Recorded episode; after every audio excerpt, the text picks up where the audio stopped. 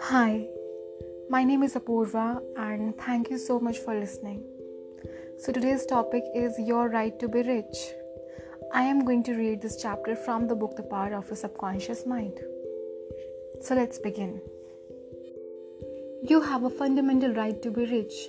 You are here to lead the abundant life and be happy, radiant, and free. You should therefore have all the money you need to lead and a full, happy, and prosperous life. You are here to grow, expand, and unfold spiritually, mentally, and materially. You have the inalienable right to fully develop and express yourself in all your potentials. An important aspect of that is the ability, should you so choose, to surround yourself with beauty and luxury. Why be satisfied with just enough to go around when you can enjoy the riches of your subconscious mind? In this chapter, you will learn to make friends with money. Once you do, you will always have all you need and more. Don't let anyone make you feel doubtful or ashamed of your desire to be rich. At its deepest level, it is a desire for a fuller, happier, more wonderful life. It is a cosmic urge. It is not only good but very good. Money is a symbol. Money is a symbol of exchange. To you, it is a symbol not only of freedom from want but of beauty, refinement, abundance, and luxury. It is also a symbol of the economic health of the nation. When your blood is circulating freely in your body, you are healthy. When money is circulating freely in your life, you are economically healthy. When people begin to hoard money, to put it away in tin boxes and become charged with fear, they become emotionally ill. As a symbol, money has taken many forms throughout the centuries. Almost anything you can think of has served as money at some time and place in history gold and silver, of course, but also salt, beads, and trinkets of various kinds. In early times, people's wealth was often determined by the number of sheep and oxen they owned. Now we use currency and other negotiable instruments. One reason is obvious it is much more convenient to write a check than to carry a few sheep around with you to pay bills. How to walk the royal road to riches. Once you understand the power of a subconscious mind, you have within your grasp a road map to the royal road, which is of all kinds spiritual, mental, or financial. Anyone who has taken trouble to learn the laws of the mind believes and knows definitely Anyone who has taken the trouble to learn the laws of the mind believes and knows definitively that she will never want, regardless of economic crisis, stock market fluctuation, recessions, strikes, or even war. She will always be amply supplied. The reason for this is that she was conveyed the idea of wealth to her subconscious mind. As a result, it keeps her supplied whenever she may be. She has convinced herself in her mind that money is forever flowing freely in her life and that there is always a wonderful surplus available to her. As she decreases it, so it is. Should there be a financial collapse tomorrow and everything she possesses becomes worthless, she will still attract wealth. She will come through the crisis comfortably and likely even gain advantage from it. Why do you not have more money? As you read this chapter, you may be thinking, I deserve a bigger income than I have. In my opinion, that is true of most people. They really do deserve to have more, but they are not likely to get it. One of the most important reasons these people do not have more money is that they silently or openly condemn it. They refer to money as filthy lucre they tell their children and friends that the love of money is the root of all evil. Coupled with this as a reason they do not prosper is that they have a sneaky subconscious feeling there is some special virtue in poverty. This subconscious pattern may be due to early childhood training or it may be based on a false interpretation of scriptures. Money and a balanced life. One time, a man came up to me and said, I am broke, but that's all right. I do not like money. It is the root of all evil. These statements represent thinking of the confused, neurotic mind. Love of money to the execution of everything else will cause you to become lopsided and unbalanced. You are here to use your power or authority wisely. Some people crave power, others crave money. If you set your heart on money exclusively and say, Money is all I want, I am going to have all my attention to amassing money, nothing else matters. You can get money and gain a fortune, but at what cost? You have forgotten that you are here to lead a balanced life. You must also satisfy the hunger for peace of mind, harmony, love, joy, and perfect health. By making money your sole aim, you made a wrong choice. You thought that was all you wanted, but you found after all your efforts that it was not only the money you needed. No one on his deathbed wishes he had spent more time making money. You also desire true expression of your hidden talents, true place in life, beauty, and the joy of contributing to the welfare and success to others. By learning the laws of your subconscious mind, you could have a million dollars or many millions if you wanted them and still have peace of mind, harmony, perfect health, and perfect expression. Poverty is a mental illness. There is no virgin poverty. It is an illness like any other mental illness. If you were physically ill, you would realize there was something wrong with you you would seek help and try to cure the condition at once.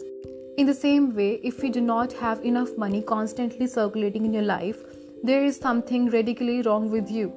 The urge of the principle in you is toward growth, expansion, and making life more abundant. You are not here to live in a hovel, dress in rags, and go hungry. You should be happy, prosperous, and successful. Why you must never criticize money? Cleanse your mind of all weird and superstitious belief about money. Do not ever regard money as evil or filthy. If you do, you cause it to take wings and fly away from you. Remember that you lose that you condemn. You cannot attract what you criticize. Getting the right attitude toward money. Here is a simple technique you may use to multiply money in your experience. Use the following segments several times a day. I like money. I love it. I use it wisely, constructively, and judicially. Money is constantly circulating in my life. I release it with joy and it returns to me multiplied in a wonderful way. It is good and very good. Money flows to me in avalanches of abundance. It uses it for good only, and I am grateful for my good and for the riches of my mind how this scientific thinker looks at money. Suppose you discover a rich vein of gold, silver, lead, copper, or iron in the ground. Would you announce that these things are evil?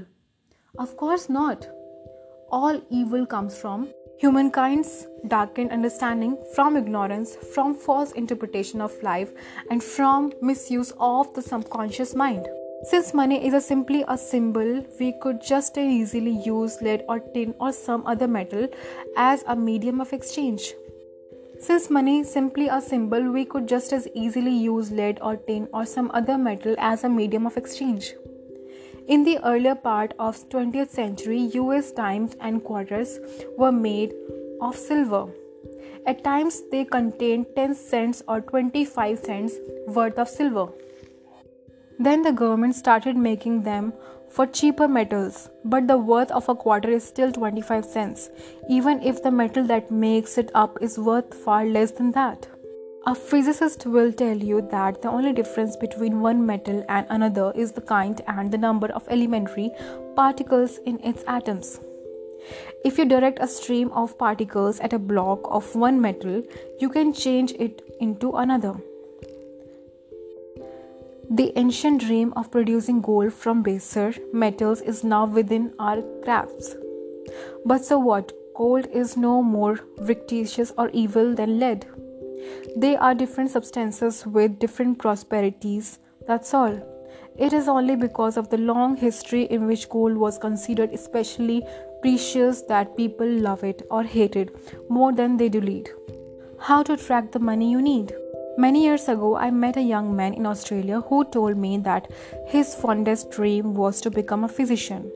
He was taking science classes and doing brilliantly, but he had no way to pay for medical school. His parents both were dead. To support him, he cleaned doctors' offices in the local hospitals, professional buildings. I explained to him that a seed planted in the soil attracts to itself everything it needs for its proper unfolding. All he needs to do was to take a lesson from the seed and plant and the required idea in his subconscious mind. Every night, as this young man went to sleep, he visualized a medical diploma with his name in big bold letters. He found it is easy to create a sharp, detailed image of the diploma. Part of his job was to dust and polish the framed diplomas hanging on the walls of the doctor's offices, and he studied them as he cleaned them. He persisted with this visualization technique every night about four months. Then one of the doctor whose office he cleaned asked if he could like to become a physician assistant. Then one of the doctors whose office he cleaned asked if he would like to become a physician assistant. The doctor paid for him to attend a training program where he learned a wide variety of medical skills, then gave him a job as an assistant. He was so impressed with the young man's brilliance and determination that he later helped me through medical school. Today, the young man is a prominent doctor in Canada. This young man's success came because he had learned the law of attraction. He discovered how to use the subconscious mind in the right way. This involved making use of an age old law that says, having clearly seen the end, you have willed the means of the realization of the end. The end in this case was to become a physician. He was able to imagine, see, and feel the reality of being a doctor. He lived with the idea, he sustained it, nourished it, and loved it. At last, through the visualization, the idea penetrated the layers of his subconscious mind. It became a conviction, that conviction that attached to him everything that was needed for the fulfillment of his dream. Why some people do not get a raise in pay? Let us say you work for a large corporation. You believe that you are underpaid you resent the fact that you are not appreciated by your employers. You constantly mull over your conviction that you deserve more money and greater recognition. By setting yourself in mental opposition to your employer, you are subconsciously serving your ties with that organization. You are setting a process in motion. Then one day your superior tells you, We have to let you go. In a real sense, you dismissed yourself. Your superior was simply acting as the instrument through which you, your own negative mental state, was confirmed.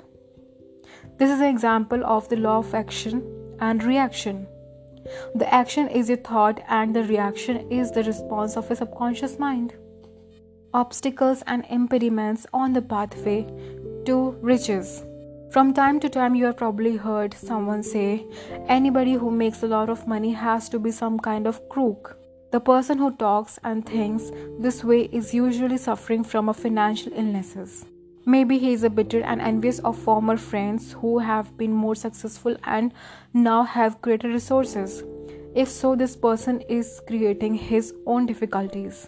Entertaining negative thoughts about those friends and condemning their wealth causes prosperity and wealth to flee. Would you stay with someone who condemns you? Tell me. Of course not. And neither will wealth. This person is chasing away the thing he is praying for. He is praying in two ways. On the one hand, he is saying, I wish wealth is flow to me now. But in the next breath, he is saying that fellow's wealth is dirty, evil thing. Always make it a special point to rejoice in the wealth of another person. Protect your investments. If you're seeking guidance regarding investments, or if you are worried about your stocks or bonds, quietly calm. Infinite intelligence governs and watches over all my financial transactions. Whatsoever I do shall prosper. If you do this frequently with perfect faith and confidence, you will find that you will be guided to make wise investment. Moreover, you will be protected from losses because you will be prompt to sell any risky securities or holdings because any loss occurs to you. You cannot get something for nothing. In large stores, the management hires guides and store detectives to keep people from stealing. Every day they catch number of people trying to get something for nothing. Everyone who does such a thing is steeped in a mental atmosphere of lack and limitation. In trying to steal from others, they are robbing themselves of peace, harmony, faith, honesty, goodwill, and confidence. Furthermore, their managers to their subconscious mind draw to them all manner of loss loss of character, prestige, social status, and peace of mind. These people do not understand how their mind works. They lack faith in the source of supply. If only they would mentally call on the powers of their subconscious mind and calm that they are guided to their true expression, they would find work and abundance. Then, by honestly, integrity, and perseverance, they would become a credit to themselves and to society at large. The constant supply of money. The path to freedom, comfort, and a constant supply of need wealth lies in recognizing the powers of a subconscious mind and the creative power of a thought or mental image. Accept the abundant life in your mind, your mental acceptance and expectancy of wealth has its own mathematics and mechanics of expression. As you enter into the mood of opulence, all things necessary of the abundant life will come to pass. Let this be your daily affirmation, write it on your heart. I am one with the infinite riches of my subconscious mind. It is my right to be rich, healthy, and successful. Money flows to me freely and endlessly. I am forever conscious to my true worth. I give to my talents freely and I am wonderfully blessed financially. It is wonderful. Thank you so much for listening. Have a great day ahead. Thank you.